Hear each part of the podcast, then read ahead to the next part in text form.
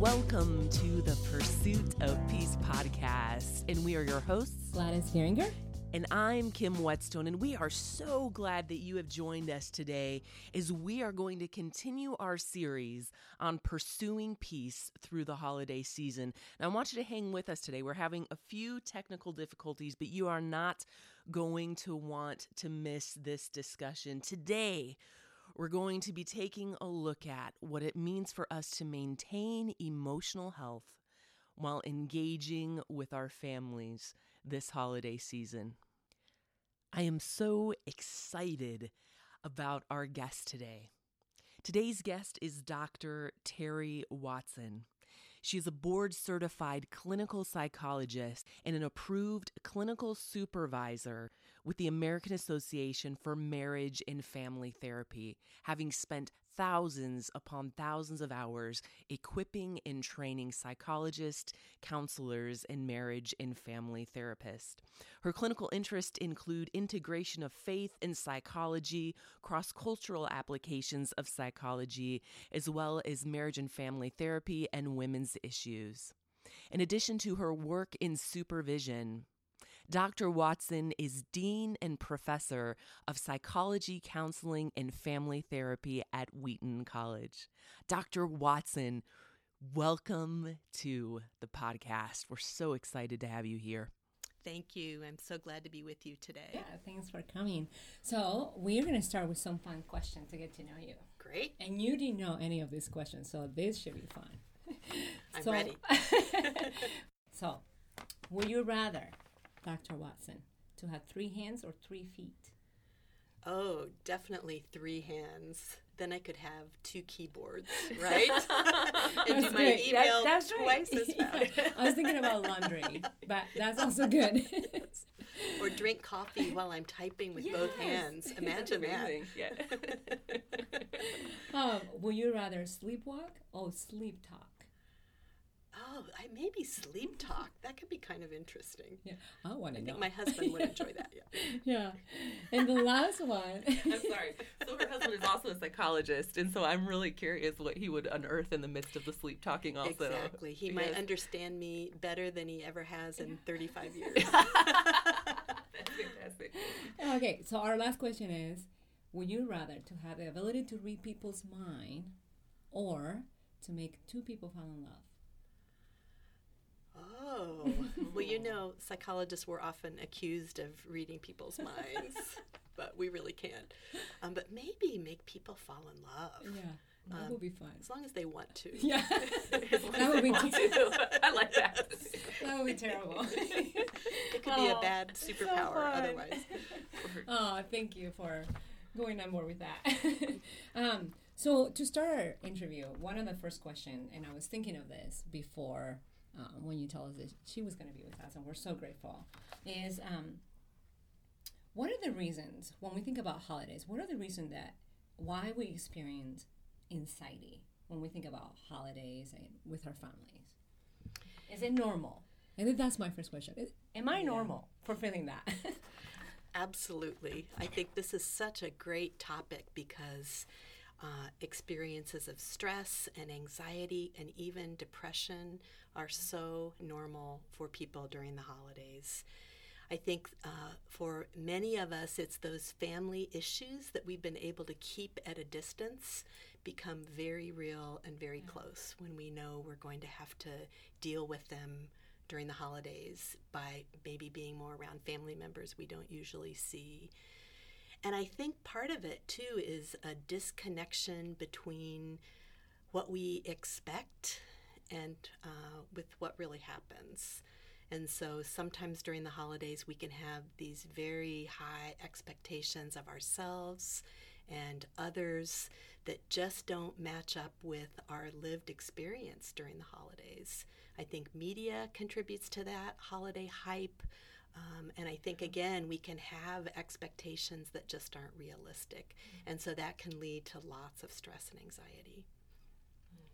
Hmm one of the questions I have is uh, one of the things I've noticed in my own journey is that when I go to engage with my family during the holidays, that it doesn't seem to matter how many years have passed, it is like once I go to visit them during the holidays, I am immediately sucked back into the way that family system functioned. Uh, whether the behaviors are healthy or unhealthy. But what I've noticed in particular often is that I'll get sucked back into unhealthy behaviors. And so, what is that? What is happening in those moments when we reconnect with our family and we find ourselves acting a way that maybe we feel we've grown out of? I think that too is a very human experience. I was actually talking with my adult kids about that and curious with them how that happens for them when they come home in our family. But I find that um, attachment theory uh, is really helpful for me in trying to understand that. And attachment theory suggests that we are all um, we all are born with this strong universal human need for connection with others, with connection with our primary caregivers, with significant others, a connection that is safe, predictable, um, where people are responsive to our needs. Um, John Bowlby writes that from the cradle to the grave, that our mm. whole life is like an excursion from a safe base of relationships out into the world, and that we are happiest when we know we can come back to those safe relationships. And so I think when we are with our families, it activates those attachment needs and longings and fears and even injuries.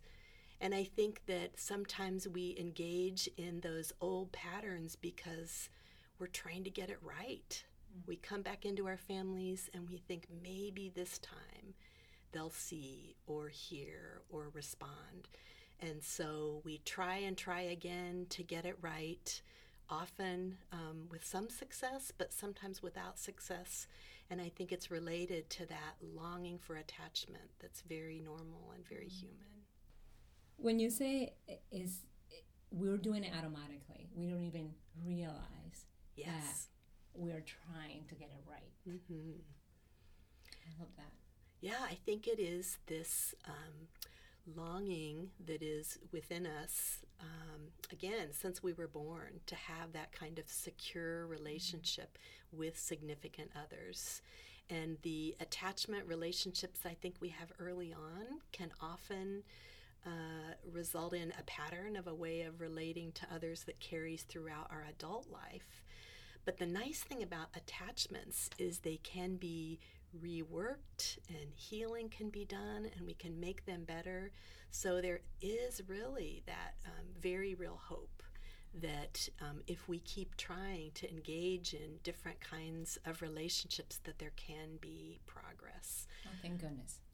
Yes. I actually, yeah, I actually have a question about this because how do you when you're going back in and you're kind of getting sucked back into that pattern that way of being that can happen unintentionally um, how how in that moment do you move toward health right if it is a maladaptive way of behaving but you are just driven by that longing to connect what can we do to keep from falling into it still connect with our family but operate out of a place of health what are your words of advice it's a great question. And uh, I think there again may be expectations that realistically we probably are going to fall back into those same patterns. However, it doesn't have to, we don't have to go all the way through the dance. Hmm. Uh, that may lead to hurt and disappointment and disappointed expectations. So, one strategy I think is to spend some time reflecting ahead of time before those family visits um, and think a little bit about what are the patterns that we often fall into with our families, how they make us feel, and maybe what is the attachment longing or need or fear underneath that. And then we can think about when those might get triggered, how it makes us feel in our bodies, um, what kinds of things we think about when those things get triggered.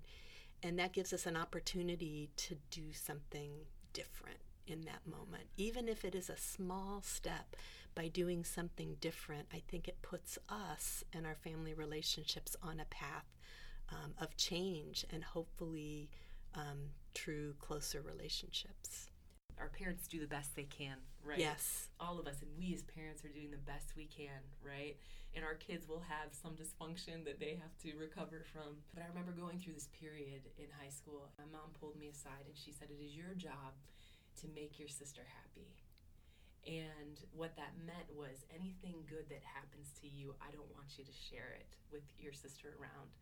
And I realized a few years ago that as I was heading into Thanksgiving, that I was living, I was preparing to have another year where I wasn't going to share anything good that had happened in my life. It was okay if I shared the broken parts, but I was still holding up this kind of rule from 20 plus years ago about not sharing the good things because you don't want to make your sister uncomfortable.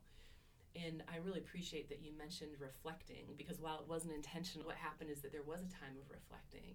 And I, before Thanksgiving, decided this year I'm not going to live apologetically. I'm not going to withhold, and I'm going to state some of the good things that are happening in life.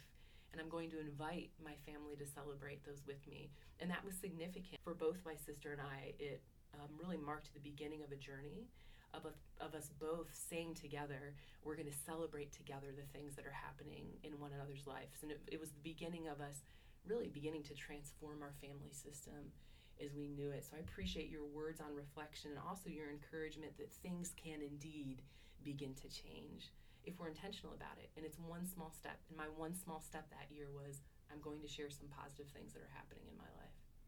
Ah, such a great um, story mm-hmm. of hope and healing, and your own reflection of how your need for love and to be seen in your family yeah.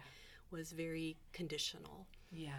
And so, thinking ahead of time about how you could take steps towards breaking that pattern and being seen yeah. is really powerful and takes courage, though, to step into old relationships in a new way. Oh, yeah. yeah. We all know that, I mean, none of our families is perfect, and we all have traumas, and we're dealing with our own baggage hands, our baggage. Yes. We're all dealing with our own baggage. And uh, many people don't know what, what is trauma. That sounds fancy word, but for many people that just just a regular folks, what is trauma? I think of trauma as an event or a series of ongoing events that cause harm. And it can be physical, emotional, psychological, even spiritual harm and that this harm has can have a lasting impact. Mm-hmm. Uh, psychologically, we often think of trauma as something that happens outside of the norm of human experience, outside of our day to day life. It can be a traumatic loss, a traumatic um, relationship rupture. Uh, in the language of attachment, we also can talk about traumatic attachment injuries mm. where there was a separation, a rejection, um, a, a really hurtful exchange that has damaged a relationship in a traumatic way. So, how do you know in the midst of sitting with your family of origin when you are being triggered by a past trauma that you've experienced? It's a great question, and I think it's really an important part of not uh, falling back into those same patterns that leave us feeling unsafe, disconnected, disappointed, and rejected. I think we pay attention to our thoughts, pay attention to what's going on emotionally. Sometimes our bodies tell us when I'm experiencing some kind of a trigger, I start feeling really tense in my shoulders. and I can just feel the tension mm-hmm. in my shoulders and in my stomach. And so we learn where our barometers are for stress and possible triggers of trauma. And then if we start behaving in a way that's um, uncharacteristic, that we are pulled into a type of behavior um, that feels maybe like an old pattern, I think that's also a sign that something is getting triggered and that we need to take a step back and figure out what's going on what is a safe and healthy and good thing to do? You talk about taking a step back in those moments, but practically, what does that look like? What can I do in that moment? I think uh, a couple of things I would suggest. One is to understand a little bit about what your usual part is in the interactional pattern. So let's say, like for yeah. me, when yeah. I get triggered in my family, I withdraw. I emotionally hide out. And so, um, for me to take a step back when I'm triggered is kind of an old, healthy, unhealthy pattern. Mm-hmm. And I think it leads me to places of not feeling seen or heard. And so, what I need to do when I get triggered is I need to use my voice. And so, instead of stepping back as someone who usually withdraws in my family, I need to move forward maybe with curiosity about what's going on, maybe some empathy for what is going on for that other person that they may have launched an attack, and try to move forward in the relationship um, in a different way. You know, Dr. Watson, I was thinking here and thinking, where did I go when I feel trigger? And I start thinking, I start having like very controversial question because I'm ready. Okay, bring it. I'm ready to fight. and it's not good. That's so self aware, Gladys, that you may go on the attack, right? Yeah. Um, so I need feel to triggered. drop back. So I need a little bit of your yes. drop back. you can give yourself a timeout, yeah. step yeah. back, take a deep breath, so you can be your best self in that situation. and in that way, um, we're breaking the pattern, whatever that might yeah. be. And I think that helps us in the immediate relationship, but also in other relationships where we might behave with that same withdrawal or attack. I really appreciate what you just said because I think that so often uh, we play out those patterns of behavior that we have from our family of origin in other places in our lives, right? And so you talked earlier about courage and if we can have a little bit of courage mm-hmm. during Thanksgiving, either to step forward if we need to step forward, or to withdraw if we need to withdraw, to be self aware that not only can we live into a new way of being that will impact how we operate within our family and invite our entire family to a greater place of health, but ultimately, that can help set us on a new path. So, if we're afraid of handling conflict within our family of origin, if we can do it begin to take steps in that direction during the holiday season, then we can be emboldened to do it in other environments too. Absolutely. And I think that, again, is what's so hopeful about bringing an attachment framework to family relationships because it's about these universal longings um, for connection, um, for security and safety in relationships.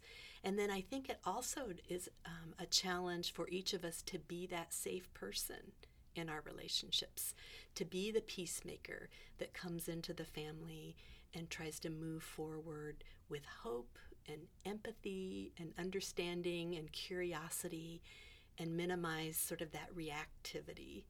Um, but hope that the relationships can improve in our immediate families and beyond but for people who have experienced intense abuse in their family or there's some level of toxicity, what do you say to them about this idea of leaning in, leaning into healing? When is the point in which you say, this is enough?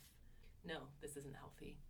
I think it is absolutely healthy at times to make a decision to not move forward and engage in family relationships where there has been trauma and abuse, and there is uh, little evidence that your moving forward will be met with a reciprocal healthy response, especially when there hasn't been taking responsibility or acknowledgement of the harm that has been caused.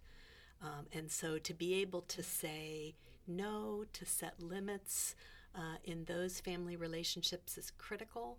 I work with my clients quite a bit around the holidays to help them think through in those kinds of family relationships how and where and how much time they spend with families where there has been abuse and how they can protect themselves and maybe their kids as well in those interactions. I think one of the reasons why some people feel the pressure to not say no to this is having the idealistic picture perfect Instagram post. You know, how how do we navigate this when we our expectations are so high because we're seeing that picture perfect family And I wanted my friends to know that I was with my family. I don't wanted them. Everybody's posting their pictures with them together, except for me, because I said no. How do you handle that? I think you're right that expectations is really key. And maybe a realistic expectation is to have a one hour meal at a restaurant with a family where there's high conflict. Yes. And that's it. Yeah. And so if there is the Instagram picture of that one hour meal together, that that's a success. Most people will have self control in restaurants, right? Absolutely. Exactly. Yes. exactly. We don't want to get kicked out, right? I know. It's So such we tell our kids, just wait. so public settings can be a little safer. It's more under our control when we come and go. If um, things get unsafe, we can leave. Uh, and so I think um, careful planning about how and where, and again, what is success? Maybe just showing up for half an hour is success, or sitting together through a church service and going separate ways afterwards is a small step towards Certainly. success. I love those. Yeah. Yeah. Uh, so, Dr. Watson, you have walked us through a number of different things. First of all, you talked with us about this positive approach, and I, I really have to tell you, I'm grateful for it. But this idea of framing it through attachment theory, the basis is really found in a desire for connection and love, right? So Yes. that anything that's even the dysfunction, even, is really rooted in this deeper desire that's a beautiful and a good thing. So I love that you state that. I also love that you encourage us to reflect and to be aware of our own part in the dysfunction. That the dysfunction isn't just our family over there, that somehow we're a part of this system too. Yes. And so, what's the part that we've been taking, and where do we have power to help move the entire system toward health? I also really love what you just said, which is what are realistic expectations and what does success look like? That is, there's a lot of freedom in that, knowing that success doesn't have to be 48 hours together with everyone miserable, that, you know, success may indeed just be this one hour dinner together. But I want to get some final thoughts from you. So I'd really love to know kind of what are your top three tips that you would give us? You've stated so much beautiful wisdom, but what are your top three tips that you would give us for maintaining emotional health as we're engaging with our families this holiday season? I would suggest three things. And the first, Kim, is what you've been talking about that we take time before the holidays to reflect, to think about, uh, and maybe journal, pray about the upcoming season and what the demands will be. To think maybe about how our families, for all of us, are both a blessing and a curse, and uh, to be able to be grateful uh, for what they've brought us. I think even the most dysfunctional family has taught us something about humor or resilience, but also recognize our vulnerabilities and our family's vulnerabilities. So take that time to reflect, and even reflecting on what um, is the most meaningful um, opportunities there could be over the holidays that really could result in deeper connection to God, to ourselves, and others. And then the second thing would be based on those reflections, make your plans. And so make those plans consistent with what you know to be true and meaningful and realistic. Um, and let that guide your priorities about holiday activities and schedules. And then finally, just make sure those expectations are realistic. You know, think through your to do list and maybe knock half of the things off of that list. Think about what we expect from others and maybe turn that around and think how can we be that person to others that we want others to be for us. Mm. Those would be my suggestions. So good. So good. so good. Yeah, and I have to tell you, like, I just really appreciate your words, and I feel uh, encouraged. I feel um, like the idea of heading into the holidays is now even more accessible. This framework that you gave through attachment theory, and and really orienting us on this idea that it's all from a core desire of love and belonging. I just find that very, very encouraging as I head into the holiday season. So, Dr. Watson, thank you so much for Yeah, being with us so today. much. Thank you. It was my pleasure. We're so grateful. And we hope that you will join us next week as we continue our series on pursuing peace during the holidays by exploring what it looks like to serve others well and to empower others well during the holiday season. And just a reminder, you can find us on Instagram at the Pursuit of Peace podcast, and you can also find us online at www.thepursuitofpeacepodcast.com. And we are your hosts, Gladys Geringer. And I'm Kim Whetstone. Peace, hope, and love until we meet again. Bye bye.